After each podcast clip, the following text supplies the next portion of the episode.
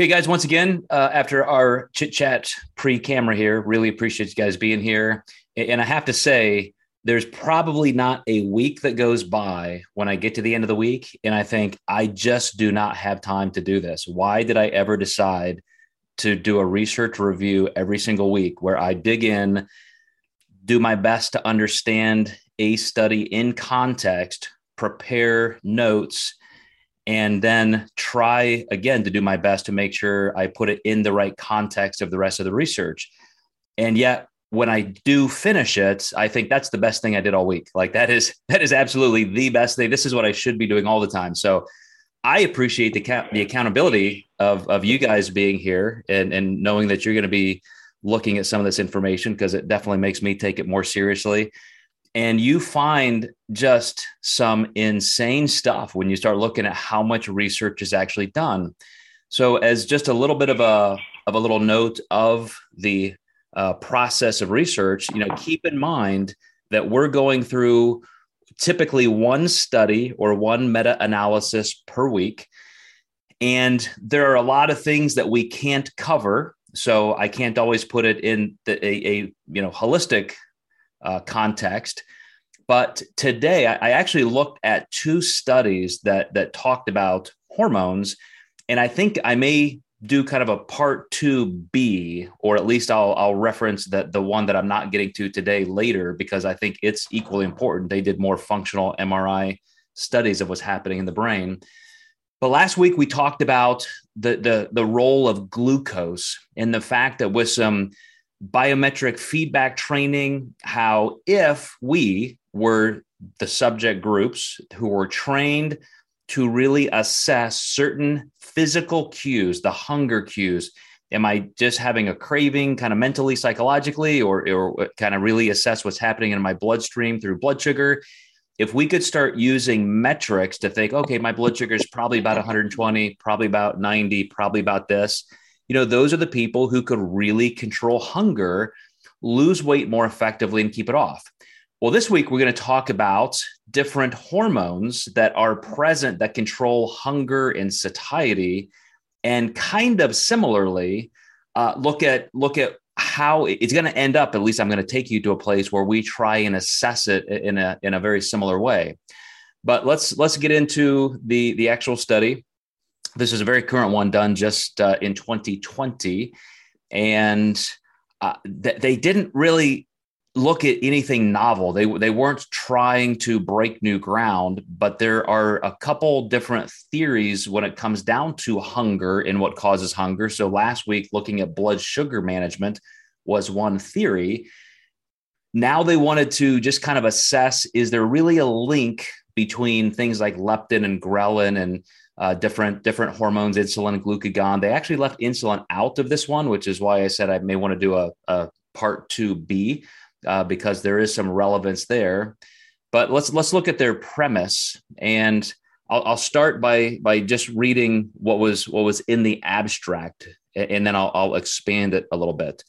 Weight loss maintenance is challenging, and few succeed in the long term. This study aimed to explain how appetite-related hormones, adaptive thermogenesis, perceived hunger, and stress influence weight loss maintenance.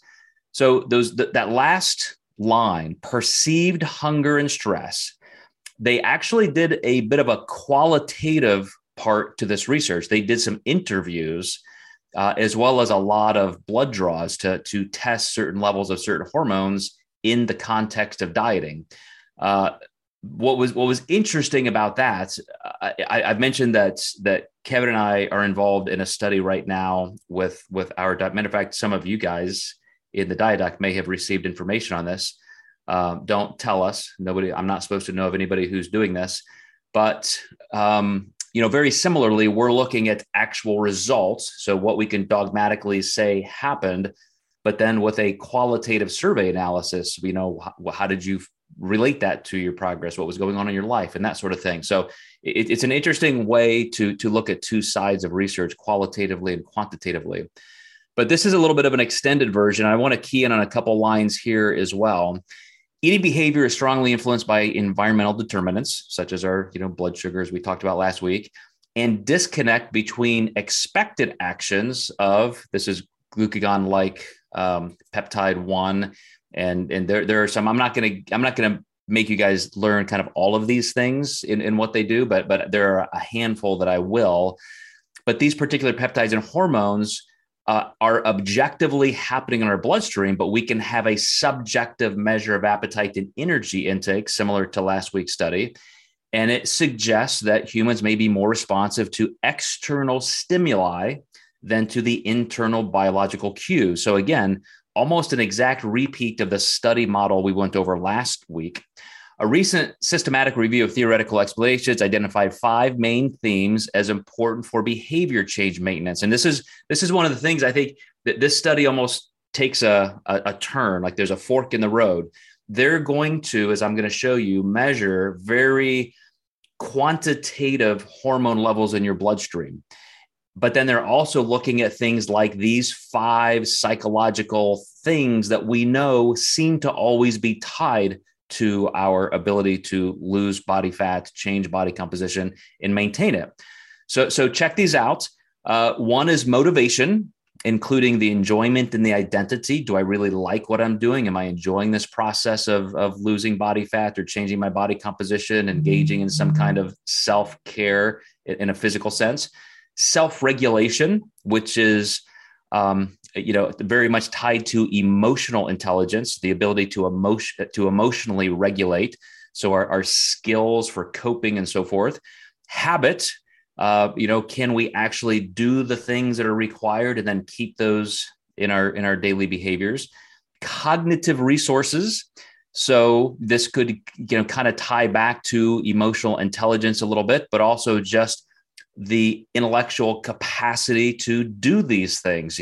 Some people may have a better or a worse time trying to learn what they need to learn for an endeavor like this. And then the environmental and social influences, including support. So, these are not unfamiliar terms or concepts, you guys. We talk about them a lot. But at the same time, remember, they're going to try and look at those things, what's happening psychologically, socially, environmentally, and what's happening in our actual body, and see how many parallels and comparisons we can draw. So most studies have been directed at either the physiological or the psychological determinants. The present study was designed to integrate the contribution of these components and investigate the role in regain after weight loss. So here's how they did this. They had like 20 some subjects. And by the time they go through their selective criteria and people who may drop out after a while, 15 women finished this study, which was actually a 2-year long study. The average age was 46. The average BMI was 39, which is the very top end of obese. If you get over 40 on a BMI index, you're considered morbidly obese. So if I just looked at the average height of a woman being, let's say, 5'2 to 5'3, sorry if you're taller than that, but I think that's around the average for females. If you get up to around a 40 BMI, you're probably looking at about 100 pounds overweight, very close. You're probably 220 to 230. And per what a BMI chart would say you should be, that's the average female here. Their resting metabolic rate. I'm going to point out some things that aren't necessarily part of the study, but I think they're very incidentally interesting. So they're tested with laboratory equipment, metabolic carts, things like that.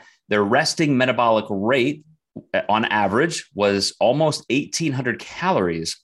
So we have talked about what the average metabolic rates are for human beings. The average basal metabolic rate or resting metabolic rate for women is around 1,350.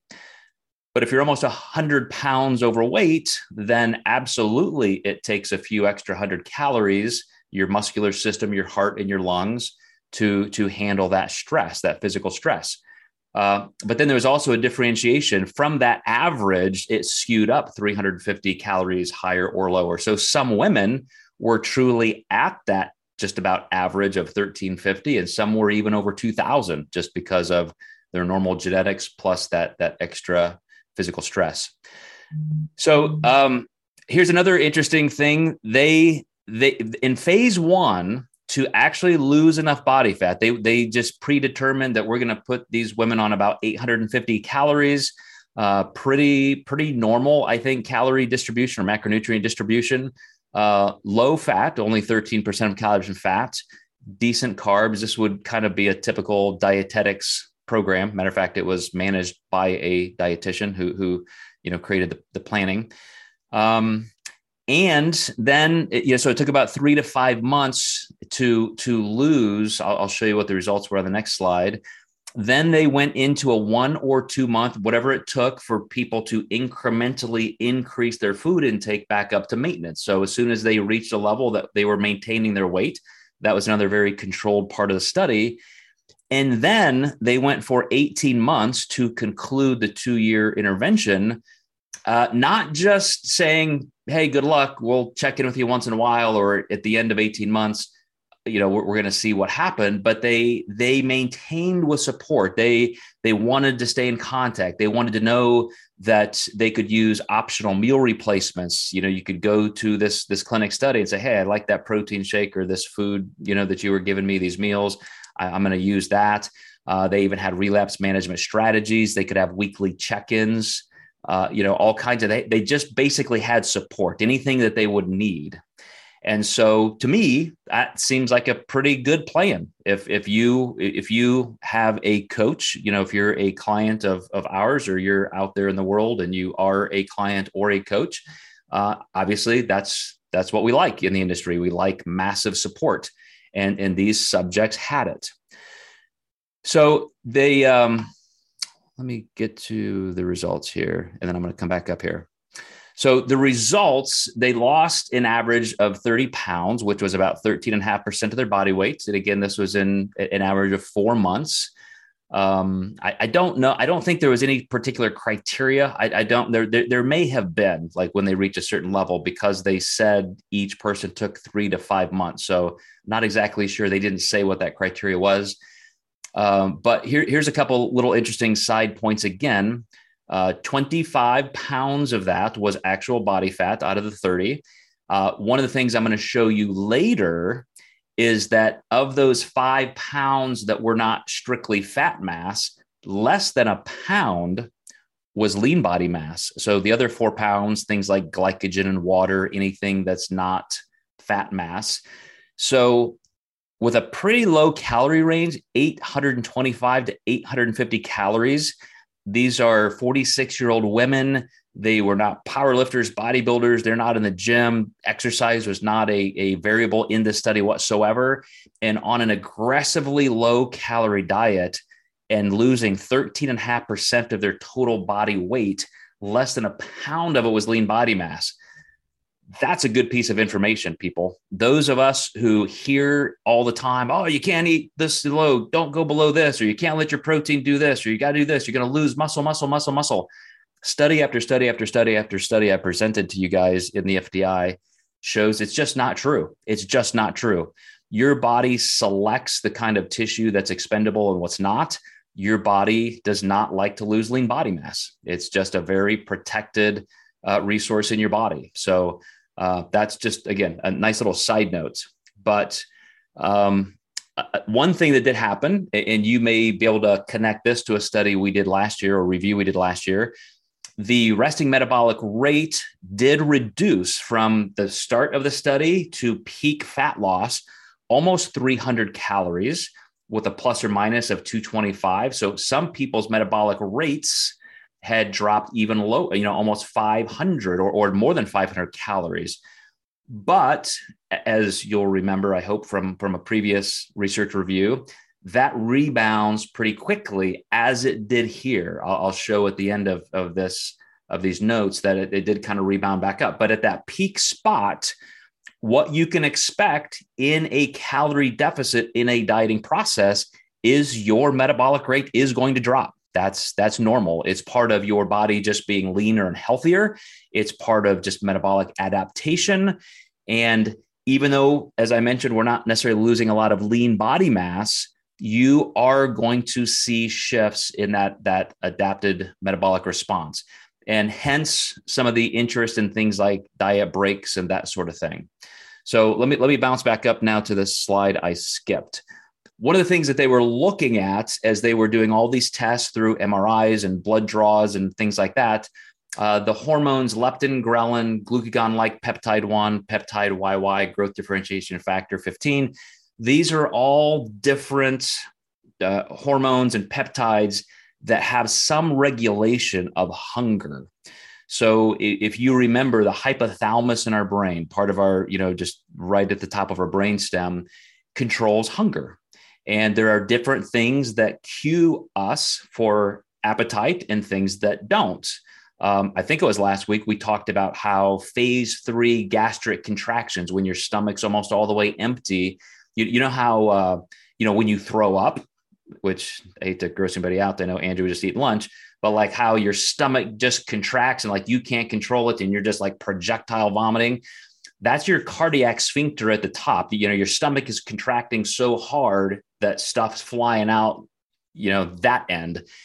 At the end of terminal digestion, that same kind of very harsh contraction is happening, but your pyloric sphincter between your stomach and your duodenum or your small intestine, that's what's opening up to make sure that the full stomach contents are emptied into your small intestine when everything is sufficiently digested. So digestion and absorption is happening kind of slowly over time, as you're eating your meal and it's digesting. But then when it's time to kind of wrap it up, that's when your stomach does that. And that's that mechanoreceptor perception is kind of that first wave of hunger. That's when you get this mechanoreceptor reflex of, wow, the stomach's empty. There's a hunger pang. And it's a sensation. It's not hypoglycemia. It's your blood sugar certainly not low. It's actually high because you've been digesting all this food, but it's a sensation. And last week's study, we talked about how a lot of people take that as, oh my gosh, I feel empty. Let me run back to the pantry. Well, your body needs anything but food at that point. Like your blood sugar levels, your blood amino acid and lipid levels are as high as they're going to be because you just digested that meal. But that sensation often cues us to want food. Today, we're going to learn a little bit about why, because it's related to one of these hormones.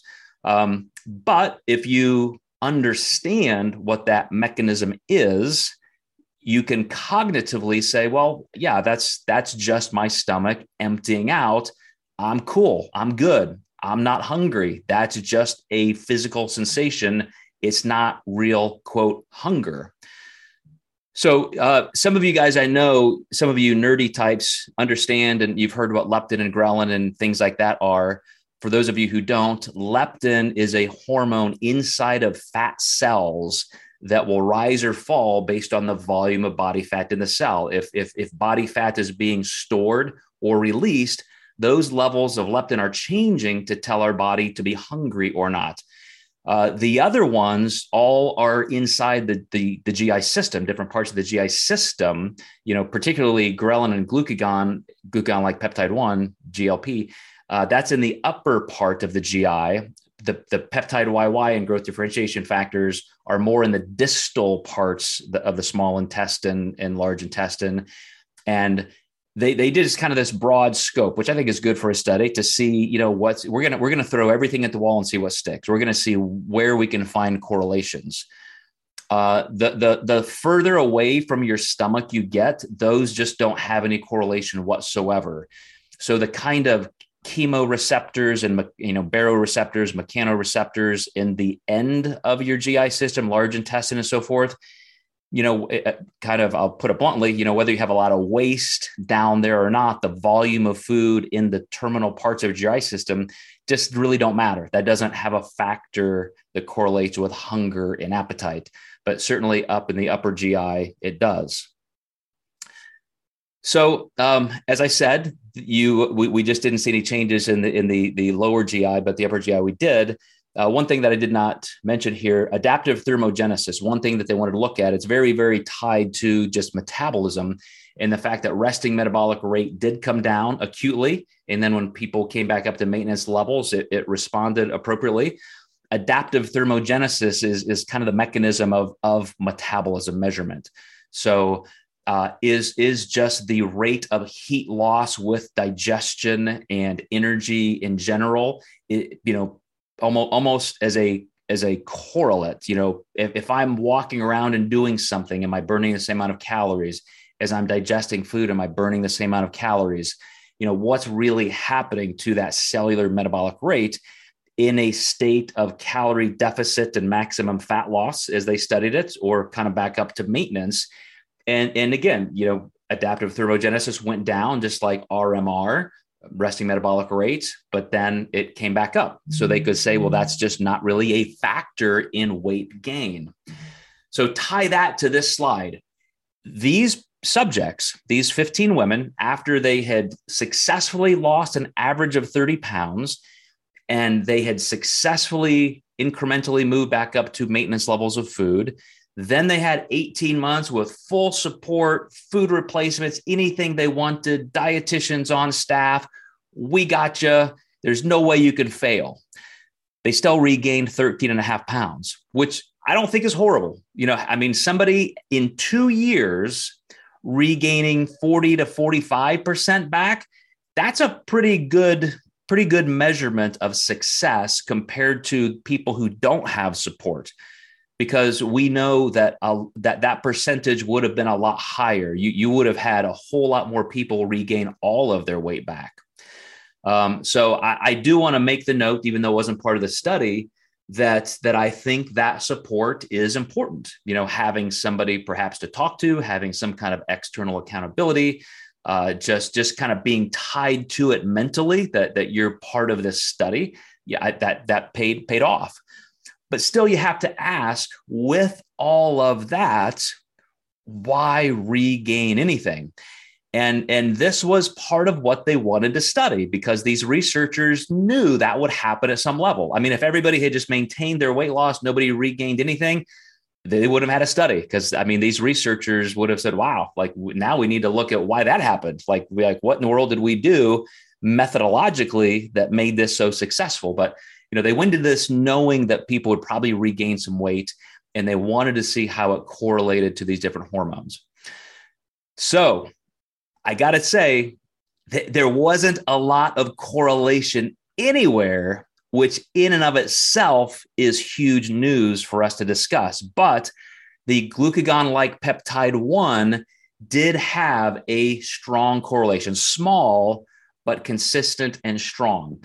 And so one of the things that glucagon-like peptide 1 does is it controls hunger in that postprandial phase. So when those phase 3 contractions have kind of emptied your stomach, as I said, and you get that first hunger pang, that is triggered, or the hormonal mechanism of that is largely due to GLP-1.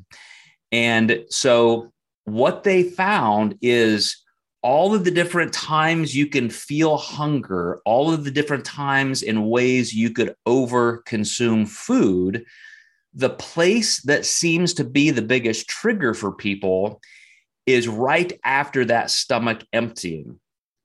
So let's think back to what I said a few minutes ago. Your blood sugar levels, as we talked about last week, at that moment are probably as high as they're going to be. You shouldn't have feelings of hypoglycemia or just, you know, actual acute biological hunger. But when your stomach empties and you feel that trigger by the GLP-1 that you are empty, that does tend to correlate most where people act, where people actually then make that next move. So think about your daily behavior. And I'm gonna use myself as an example. I always kind of tell on myself. But yesterday I was having a great day of nutrition. I had decided that in my pursuit of losing 10 pounds this year, my go-to method right now is going to be 3 meals and 1 snack a day. That's my meal planning. That's what I'm going to try and stick to. And yesterday for breakfast, I had a little more than half a cup of oatmeal, half a banana, scoop of protein powder, 1/4 cup blueberries, a little bit of flaxseed oil, really, really nice breakfast. Waited about 4 hours. I had about a cup of rice, some broccoli, maybe 4 or 5 ounces of ground turkey. Just felt great. Nice big lunch. Then I went and I did a really hard cardio, and my snack was just a scoop of protein powder. No fruit, no yogurt, no anything else, scoop of protein powder. So then I went home and we had taco salad. And so it was just lettuce and, olives, tomatoes, that kind of thing, little ground beef. And I thought I'll have, a serving of tortilla chips with this.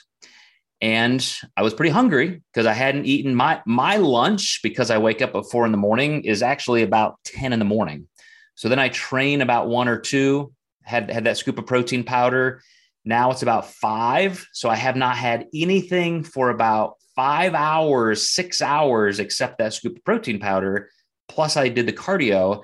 So I'm hungry. My body's empty. So that one serving of tortilla chips just kind of turned into 2 servings, which kind of turned into, I may as well just finish this bag, don't want to have to put in just a few extra chips back in the pantry. So I'm guessing I had about 75 to 100 grams of carbs. Again, not a bad day. It was not a successful day of weight loss, but if I was truly measuring my food, tracking every single gram, that meal probably tilted me from a really good weight loss day, calorie deficit day, to just pure maintenance.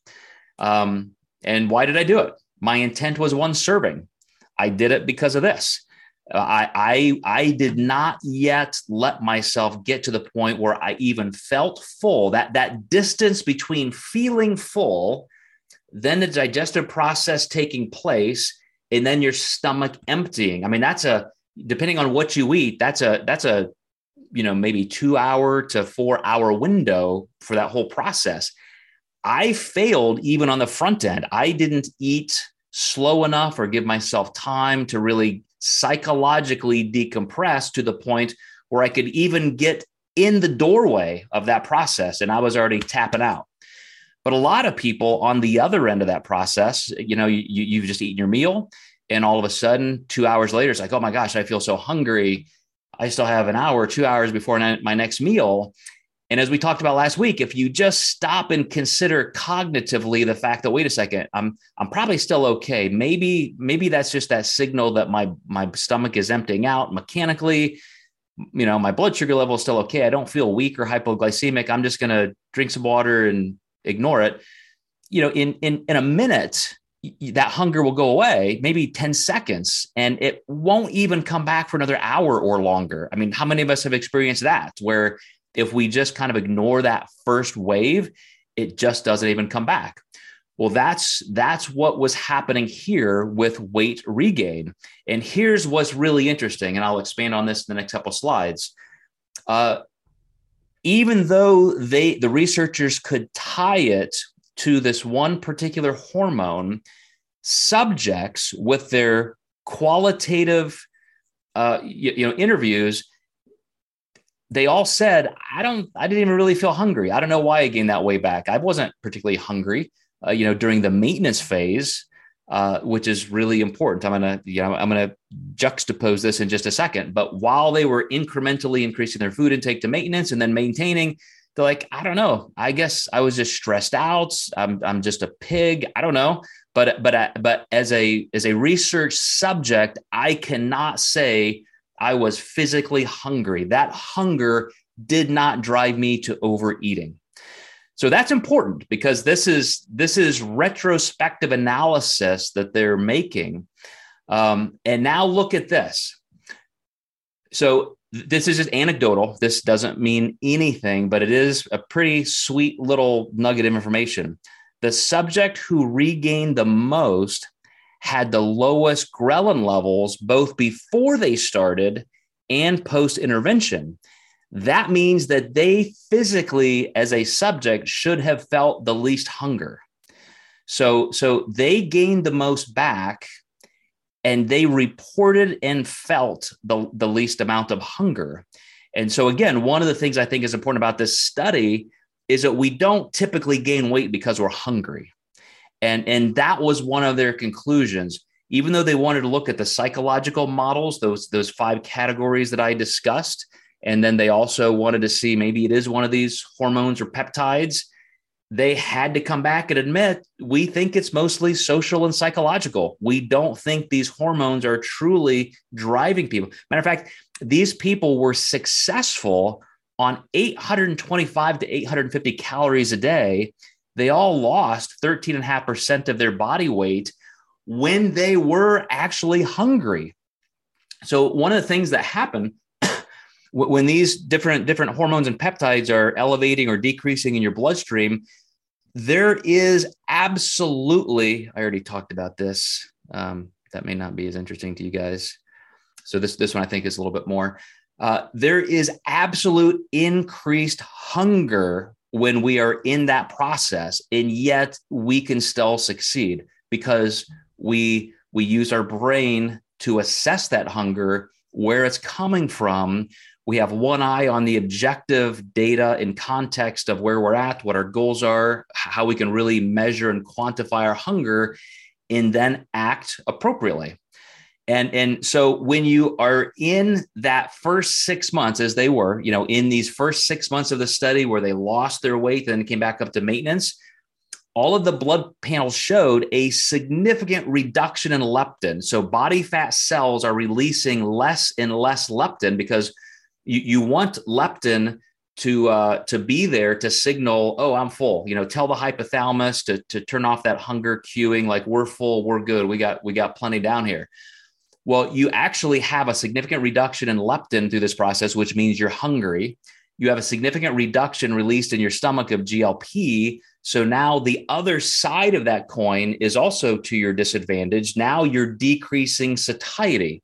Instead of feeling full after a meal, you're eating, you guys know what it's like when you're in a calorie deficit. You're eating just enough. You never feel like gorged. You don't feel gigantically full. You're just like, okay, that took the edge off. I feel pretty good actually. But it's not going to last long. You know, within an hour or two, your stomach's emptying, you're feeling hungry.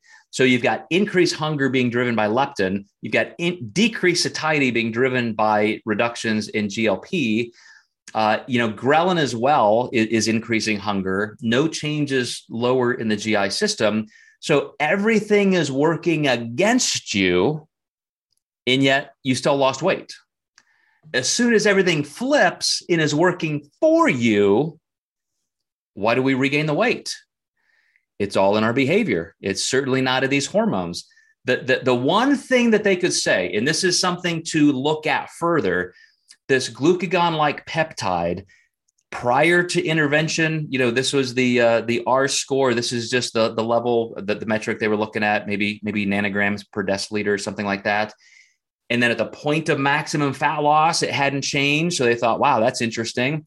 But then once they got into maintenance, and just because we had gone through this process, it seemed to drop a little bit. And they didn't necessarily study it longer than that. I mean, again, this was a 2-year intervention, so I think it was a long enough time. But this is a clue to the fact that every time we lose weight, and a lot of people have been talking about this in the last few years, there could be a cost. It could be easier to regain weight back once we've lost it, because evolutionarily, the body likes to store calories. The body likes to prepare for fasting. The body likes to prepare for famine. That's the last couple million years of our history. And so our bodies have adapted for that. So when we go through a calorie deficit in a prolonged way, our bodies, as just, you know, 100 trillion cells and organ systems, aren't all in the know, quote unquote, to realize this is a good thing. We were trying to do this intentionally. They're just getting the biological cueing that we're in this starvation state. We've been in a calorie deficit for 3 months, 6 months, a year. And so you're almost just setting up that glucagon-like peptide to not be quite as satisfied, not quite as sated after meals, so that you just want to kind of eat more and eat more and eat more. I don't know how many of you guys have dogs, but man, can you see this in dogs? My dog during the day, you know, she just does what she does. She's not always scrounging around for food, but once she eats something, Like for 30 minutes, she is doing nothing but scavenging for food. She's licking crumbs off the floor. She's begging for food. She wants to go outside and see if she can find food. It is an absolute frenzy that only happens after that feeding. So it's a biological cue that once you're consuming food, I mean, imagine if we didn't have quite the cognition levels we have or the consciousness we have, and we're just biological organisms like squirrels or deer or something out in a field, and you come across some food. Evolutionarily, your body is going to have an advantage if mechanisms kick in that say, wow, there's food, eat while you can. Well, that may be what this GLP is doing. In prolonged fasting states, it kind of it dampens that response to be sated after meals, so that once we're eating, we want to ravenously keep eating. So that is one thing out of all of the stuff that they looked at in the study. That was the single correlation they can say, if there is a hormone response that correlates to weight regain, this is the one we're hanging our hat on. And like any study, you know, they give their own limitations and say, well, here's what we didn't look at, and this is what we couldn't do in the study. And if anybody's going to do more research, it, you know, could be here, here, and here, so we can kind of round out our understanding. But for what we studied, this is what we could find. You know, that acute mechanism of satiety after meals seems to get reduced chronically once you've been on a diet. So some things to learn. First of all, yo-yo dieting, repetitively dieting, letting yourself gain weight. So you have to lose it and lose it and lose it again. There are other studies with other mechanisms that show physically it does we become more prone to weight regain. But here's what they found out in these interviews. I already kind of let the cat out of the bag. Weight loss maintenance was compromised by lower self-regulation of eating behavior, which was most commonly a consequence of perceived stress and emotional difficulties. So given that caveat that yes, you know, that GLP-1 is potentially a factor, what the subjects were reporting was, I don't think I felt any extra hunger, but I wouldn't even trust that, because our thoughts about our thoughts are also filtered through a lot of emotion and history and memory and, you know, that kind of thing, just our experience, our preconceived biases. So at least they didn't feel massively driven toward hunger, but that little shift could have been a tipping point. I mean, again, I would not trust them completely being able to you know, self-interview months after the process. But I did like the fact that at least they couldn't think of instances where they were just ravenous for weeks and weeks and couldn't stop eating. They all did relate it back to behavioral things like, yeah, I was under a lot of stress, I was emotionally eating, and so forth.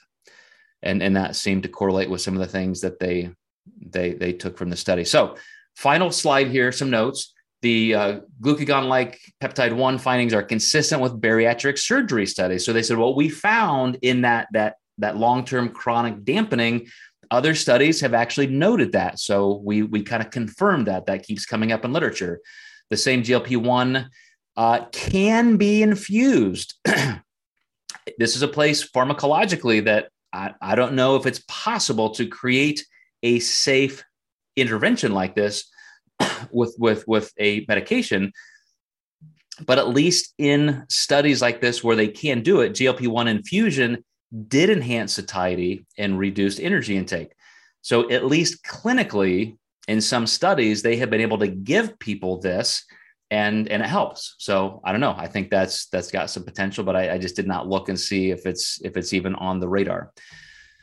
Functional MRI studies show that GLP-1 diminishes reward value of food. So going back to the hypothalamus and even probably the neocortex, you know how you just either feel really full, like, that was a good meal, I can push myself away from the table and I feel satisfied.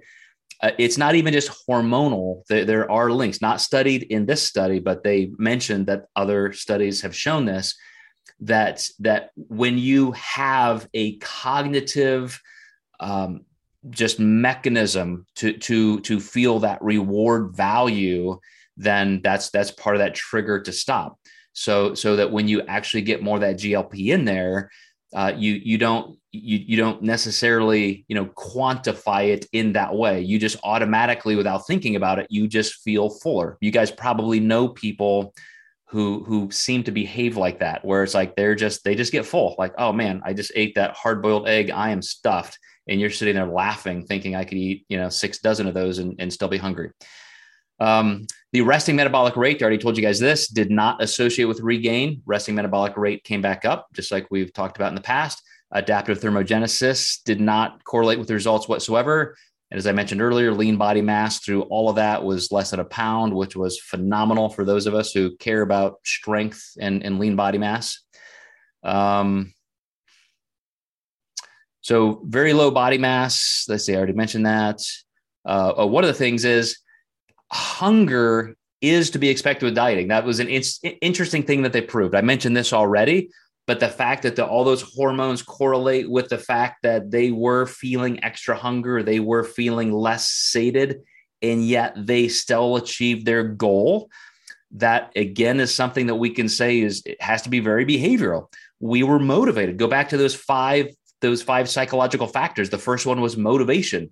They were motivated in some way to do this. So even against all of the biological turmoil happening, all of the feelings of transitional hunger once in a while, all of the social and environmental feelings of not being able to eat what they wanted, when they wanted, if they weren't on a diet, they were able to put all of that aside and still lose 30 pounds. So hunger is to be expected. And yet, interestingly, when hunger is not really there, then we regain weight back. So again, back to just what's happening psychologically. All right, so let's open this back up to you guys and see what you think about this. Give me just a second to move things around here. Who's going to jump in first and ask some good questions? First of all, that's great news. Who's going? Somebody else going? Amanda, go ahead. Go ahead, Amanda. I just had a quick question. You said the average basal metabolic rate was between, 1,800, 1,300 and 1,800? I'm curious how one would know their specific basal metabolic rate. Going to a clinic and doing gas spectroscopy or spectroscopy testing. That's pretty much it on a metabolic cart test. Some of that is definitely algorithm based inside there, but those tend to correlate really well. They've been studied for probably close to 100 years. So then when you're trying to calculate like a calorie deficit and you're trying to take into account like your basal metabolic rate and calorie expenditure throughout the day, like you're just basically like ballparking it? Well, it's, to me, because it is fluid, like you saw that those women over the course of the dieting phase, their metabolic rates came down and then they came back up, right, and so forth. So it's just like you and I do now for our bodies. If I'm studying, tracking my calories and macros perfectly, I can find that point of perfect homeostasis. And so, for example, through my 20 years as a bodybuilder dieting for competition, I can tell you that I always needed to start my diet, at a certain level. And as soon as I hit this weight, I always had to drop down to these calorie levels. And I would always end up at these calorie levels because those were just my genetics. And so just like we figure out how many miles per gallon our car gets in different environments and different contexts, we do the same thing. So, it's certainly not as scientific as doing a metabolic cart test, but it still gets you to the same place. So you're saying it's just kind of like trial and error. You have to do it to figure out like what works best for you. Absolutely. Yeah. And, I think of the person who's doing it for the very, very, very first time. And I know it feels like just blindfoldedly throwing darts at a dartboard. But at the same time, we all kind of do that anyway. So I've started a handful of new clients this week, and they have certain dieting histories, and I have a certain clinical history and knowledge. And so as I'm asking them, tell me what your daily food intake is like. Well, here I am at 165 pounds. I want to weigh 120 pounds. Here's what I typically eat every day. I can add up those calories and I can calculate those macros. And even if they're just close to being accurate, and I also know what studies of human metabolism are, I know what that continuum looks like. I mean, 98% of the time, I'm going to be accurate in giving them a correct place to start. Not because I'm like a carnival barker just taking a good guess. It's because they're giving me the answer. You know, they're telling me what they've been consuming every day and every week and what's normal for them. So like I said, if they're being even remotely accurate and honest, like it's, you know, there's the answer right there. Good. Anything to follow up on that, Amanda? Okay. All right, Dan, you are up. First of all, that's good news because knowing that the hunger is not biological, it's psychological, is great. My question is, what can we do as a coach to set people up post weight loss so that they have that mental fortitude necessary to keep it off? Because it seems like it's all boiling down to that. You notice it said perceived stress and perceived hunger. So if that's the case, we've got to get them to change their mind. You know, the way they look at hunger and stress. So any suggestions on that end? Yeah, if you can figure that out, you'll be the richest man on the planet. That's exactly what I'm trying to do. Well, so remember that even though you repeated the fact that it's mostly psychological, mm-hmm. It does emanate from biological cues. So it is how we perceived it. You rightly assess that as well. So imagine, for example, like I know you guys have all felt this like I have. Imagine being in bed. It's been 4 or 5 hours since you've eaten. You're in a calorie deficit. You got your goals. You're having a good day. And all of a sudden you're just hungry. It's 11 o'clock at night. You're laying in bed and you're thinking, I don't even know if I go to sleep with this kind of hunger. Like I am hungry. I need to go in the kitchen and grab a Pop-Tart. And yet if you don't do that, you go to sleep, you wake up fine, and you're still on track. The next night you feel that hunger, you ignore it. Pretty soon you just stop feeling it. I think both biologically, your body adapts. That's why these hormones and peptides and RMR and adaptive thermogenesis, like that all is fluid and fluctuates. I think your body just gets used to that. And then it is part of how you perceive it in your mind. Like, oh, there's that feeling. Wow, I'm losing body fat. I'm going to wake up lighter tomorrow. When I was competing as a pro bodybuilder and I would have that nighttime hunger, I got to the point where I liked it because I knew if I felt hungry going to sleep, I'm making progress. My body is burning body fat right now. I turned that internal interoceptive stimuli from interpreting it as, oh my God, I'm starving. I'm so hungry to this is awesome. Awesome. I'm losing body fat. And if you can do that, like that's the game. That is the game. Absolutely. That's exactly what I did. You know, I got a quick anecdote from yesterday. My wife had the girlfriends coming over last night. So, you know, the frustrated chef. So I put together one of those big boards with all the meats and the cheeses and the fruit and you know the deal. So I was with my sister-in-law and I said, I'm going to skip lunch because tonight we're going to do this. You'll be over with the girls, and I want to be able to grab a piece of salami and so on and so forth. And she said to the ladies last night, you wouldn't believe his discipline. He skipped lunch. And I thought, that's probably the easiest thing I did all day, skipping lunch.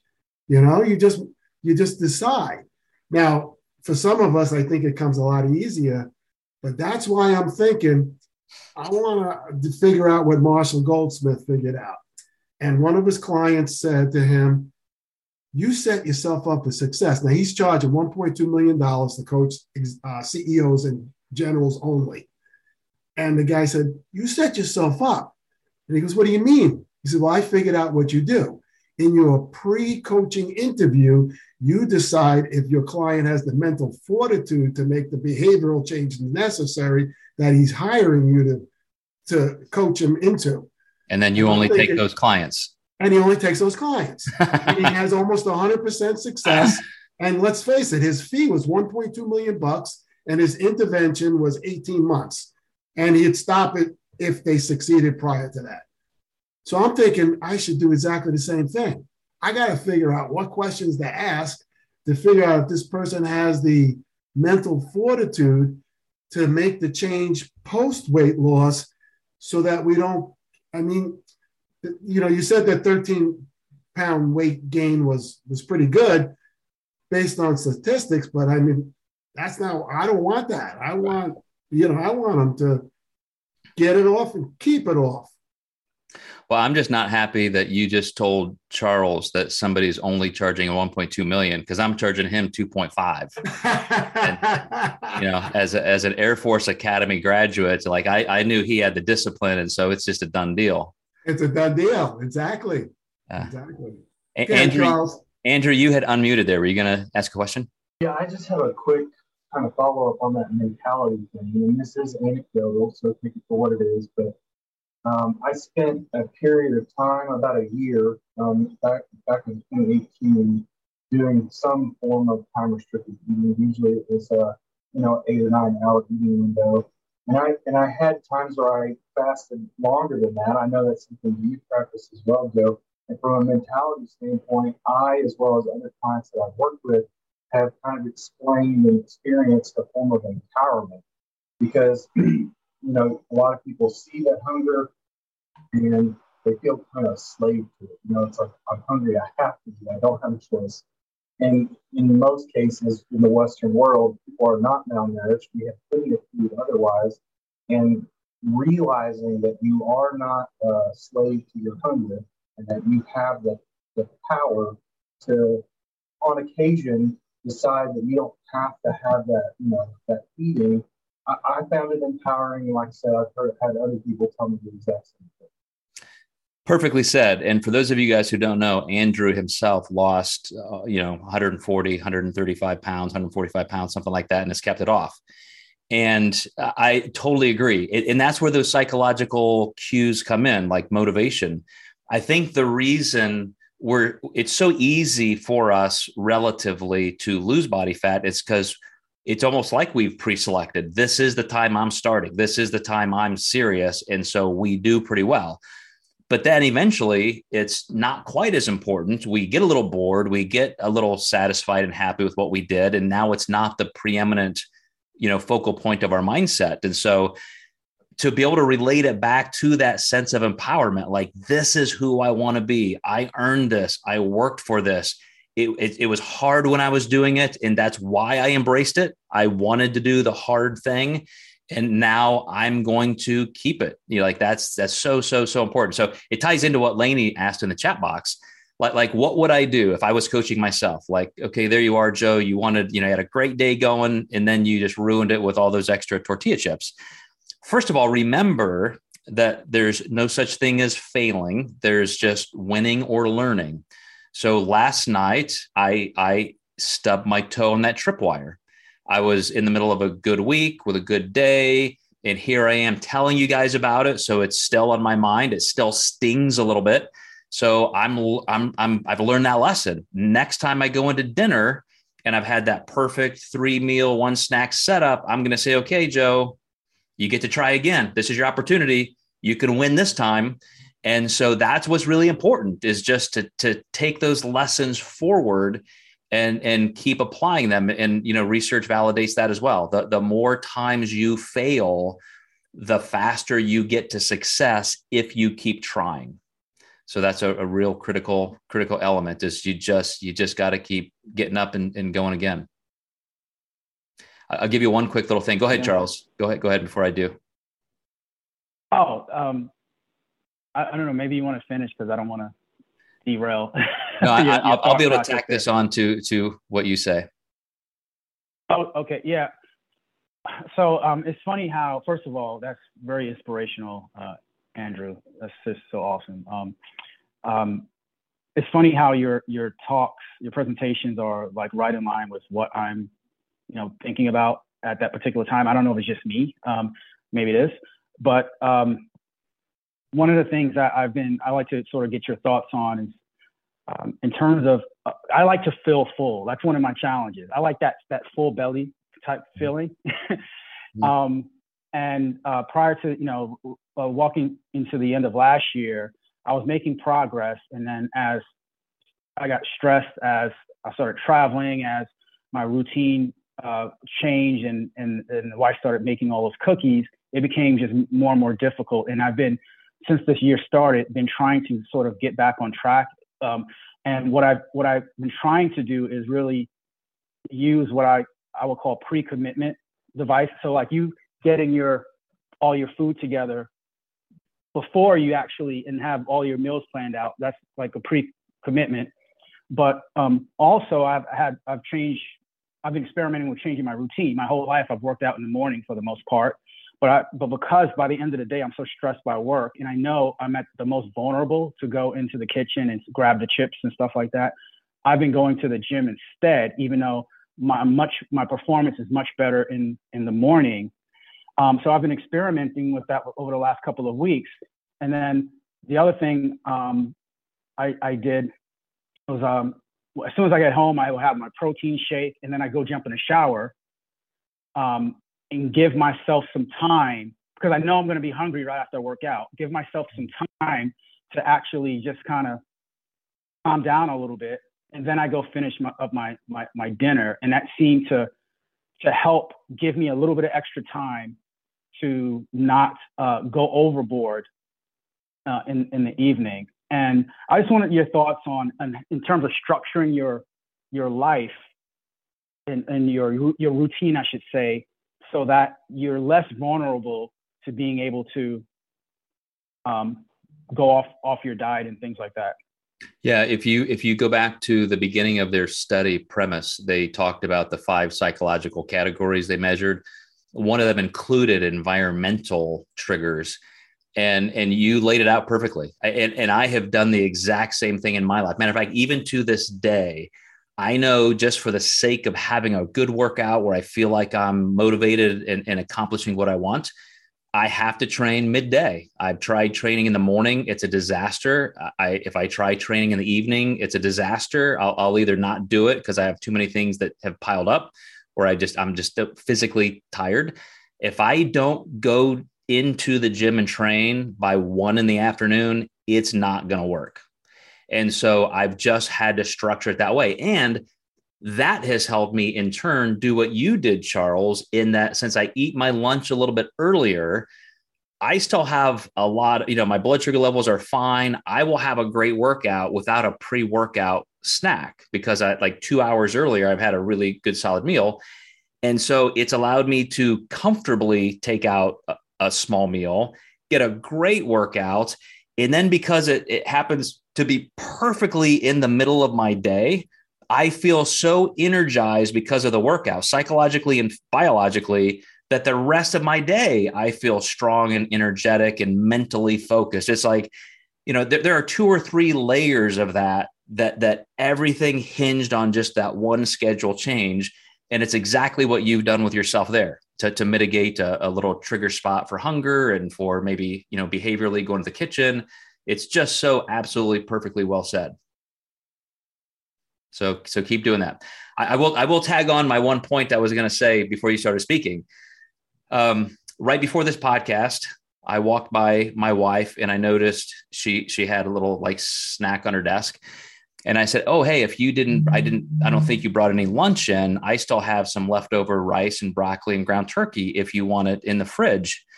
And she goes, oh, well, we're going out to eat tonight with some friends and I'm going to have a burger and fries and a beer. She goes, so I'm skipping lunch. She goes, I'm just going to have a little light snack here. So thanks, but no thanks. Talk about engineering and planning your day. Like you said, you like to be full. If you like to be full, you have to okay also feeling empty, because my wife's okay feeling hungry today and a little empty because she knows how good that burger is going to taste tonight. you're familiar with the Stanford marshmallow study. Like my wife would have won that contest. If there were 50,000 kids there, she would have been the last one standing, because she just has that much discipline. And it's all about that pre-thought. Like you said, like, I can look forward to what I'm going to get, and I'm willing to feel a little discomfort now to get it. That's it. It seems so simple, but with all those biological cues, when they come up, the hunger and so forth, like it'll make the strongest person crumble until we really practice and get there. All right. Any last minute thoughts here? We are just over an hour, so I'm going to wrap us up here unless somebody else has the most earth shattering thing to say. Well said there, Andrew. Stick to the training sessions and adapt, and your performance will improve in time. Yeah. Those workouts where you feel like you're maybe sacrificing some of your functionality in the workout, let your body adjust, start tweaking and fine tuning your nutrition around that, and you'll probably find a new norm that really works for you. Thank you for that, Andrew. All right, guys, I'll let you go. Oh, go ahead, Kevin. I'll take the conclusion here, but it kind of bring Charles' point and Dan's point of how to start with this, how to teach others. Start now to understand that taming food choices and self-control, self-regulation, whether that's environment or personally, you have to develop that now in the pursuit. You have to start thinking about it and train for it. Otherwise, you're missing the boat when you are in maintenance, whether you want to or not. But when you get to that line, you have to have already thought about it and pre-thought of it. Otherwise, you're catching up, and most people unfortunately fail when that's the case. But teach them now, go through the ropes at the moment, and that will help them into maintenance. And that's the whole point through weight loss itself. But that's what I wanted to say. Well, it's spoken from a guy, those of you guys who don't know this, Kevin Brunacini. Part of his doctoral dissertation was to develop an assessment tool for creating or identifying and learning how to cultivate those behaviors that do create sustainable weight loss. So when he speaks on that subject, definitely listen. But don't forget this. So we ended up talking about kind of the psychological ramifications that the study pointed to, but don't forget the one biological thing that they did pull out of the study, that GLP-1 glucagon factor or peptide 1 with repeated dieting does seem to dampen. So there is a point in time, if we've ever lost any weight, those of us who have lost weight repetitively for physique sport, those of us who have lost weight for sustainable life change, we could see a little pitfall in that postprandial meal, when your stomach gets empty and all of a sudden you're a person who may have never gone through those kinds of dieting cycles like we have. They may feel sated. They may feel satisfied to a higher level than us. Those of us who have lost weight acutely or repetitively, we may not be getting those same cues neurologically. And so we may biologically feel more hunger even after our meals. And so that's when we have to really take this psychological training to heart and say, okay, like, this is my meal. I'm going to stick to it. I'm going to get my serving of chips, Laney, and put the rest in the pantry. And I'm going to stick to that. I'm going to do what it takes to make sure that I know that whatever that hunger cue is going to be, I can withstand it.